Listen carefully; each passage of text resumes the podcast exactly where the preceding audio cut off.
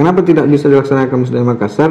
Karena tidak ada izin dari eh, polisi, kepolisian hmm. daerah Sulawesi Selatan, Kapolda Sulsel, karena Makassar tempat yang disiapkan untuk pelaksanaan musda ke sepuluh itu hmm. dianggap masih zona merah dan merahnya sangat merah sekali. Hmm.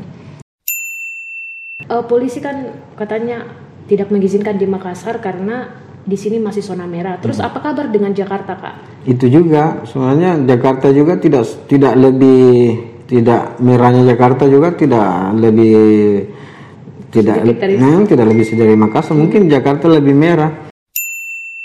Kalau di Jakarta mereka merasa lebih mampu untuk mengontrol peserta yang hadir, ya paling tidak hanya tiga puluh orang yang bisa hadir, dan itu akan dilaksanakan di D P P Golkar yang dalam physical distancing yang bisa diatur dengan baik. Ada tiga kubu nih, ada kubu pembaharuan yang mengingin apa yang nyata-nyata apa ingin meru, apa menganggap bahwa Pak Nurdin Halid kurang agresif memimpin Golkar, ada juga pendukung setia Pak Nurdin Halid, dan ada kubu D P P.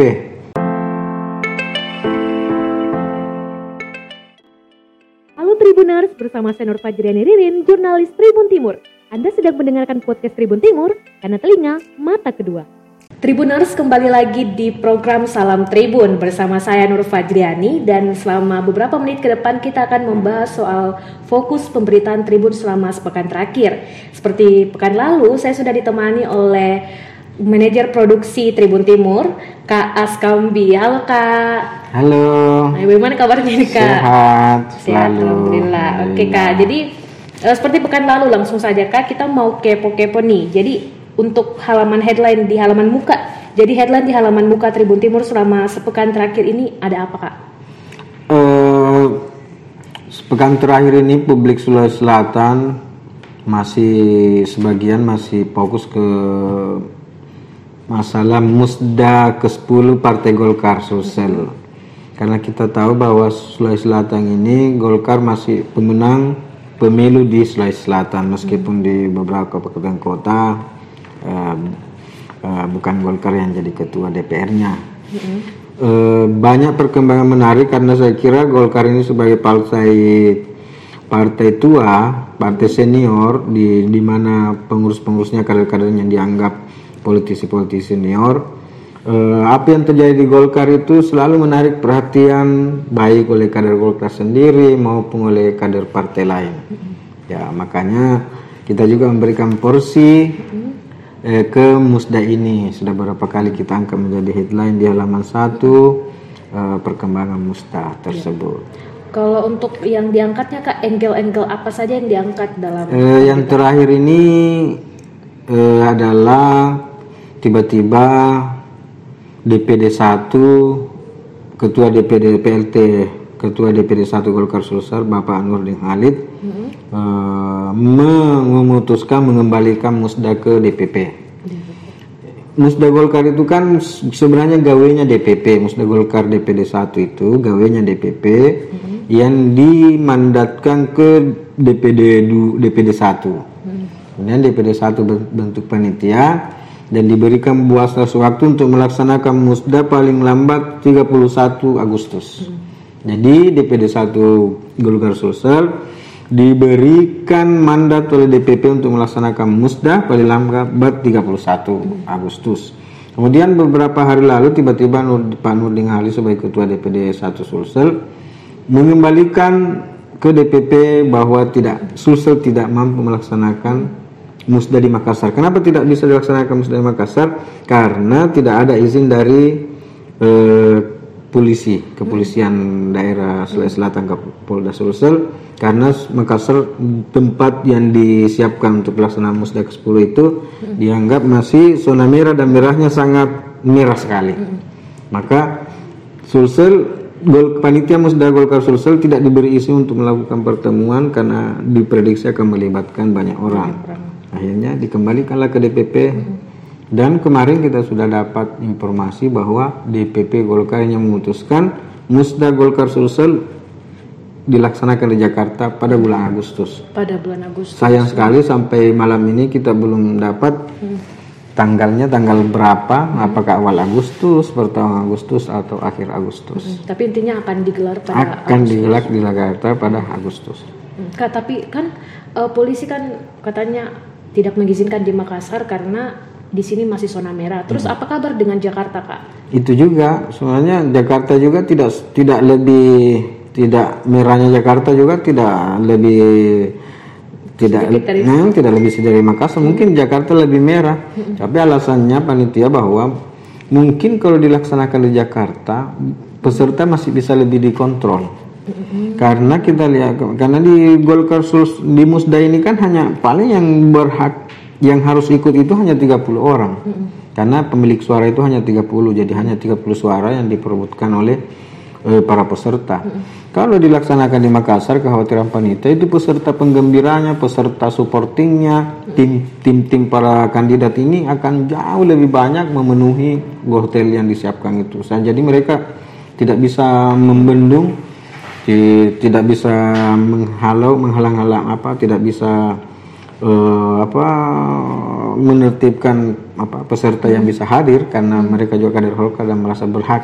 Kalau di Jakarta mereka merasa lebih mampu untuk mengontrol peserta yang hadir, ya paling tidak hanya tiga puluh orang yang bisa hadir, dan itu akan dilaksanakan di D P P Golkar yang dalam physical distancing yang bisa diatur dengan baik. Oh iya. iya.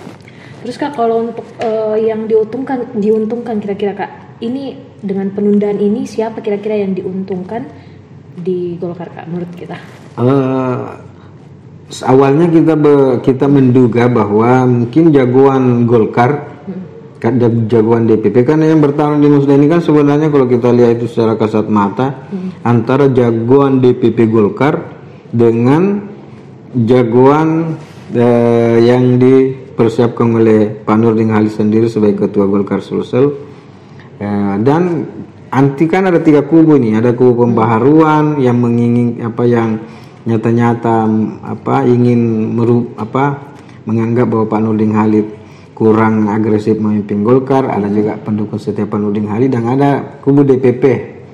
D P P, tapi D P P ini Pak Supriansa yang mendapat diskresi dari D P P itu selalu menempatkan dirinya sebagai penengah di antara pembaharuan dan kubu Pak Nurdin Halid itu.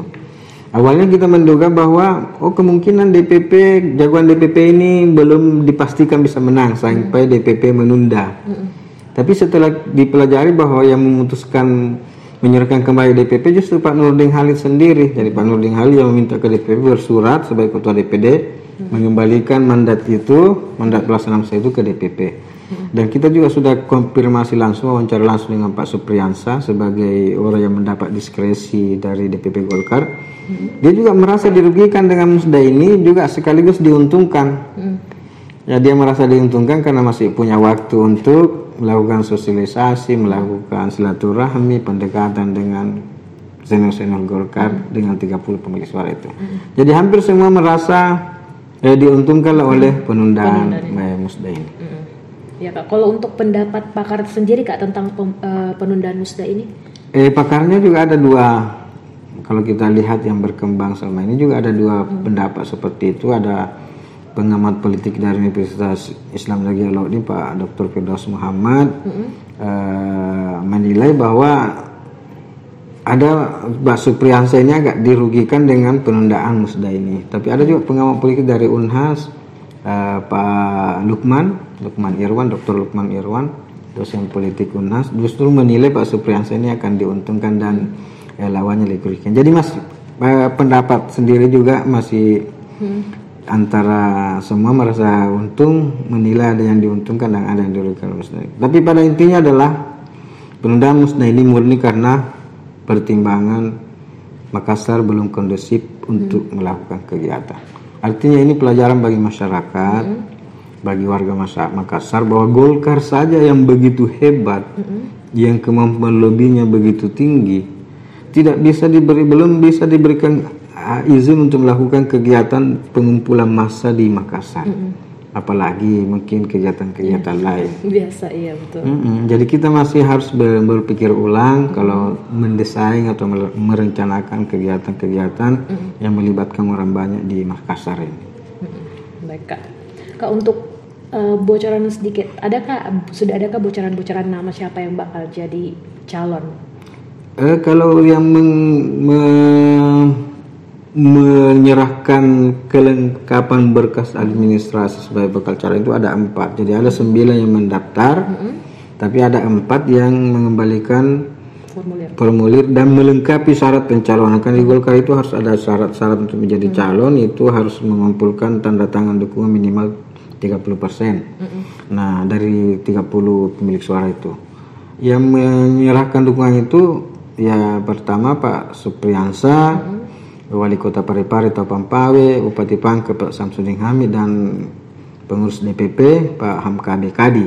Hmm. Jadi Hamka Pak ini, tim empat orang ini yang masih sementara diverifikasi dukungannya oleh eh, panitia dan S C Musda, karena kemungkinan diantara mereka ini akan ada dukungan ganda. Kalau kita lihat tiga puluh persen hmm.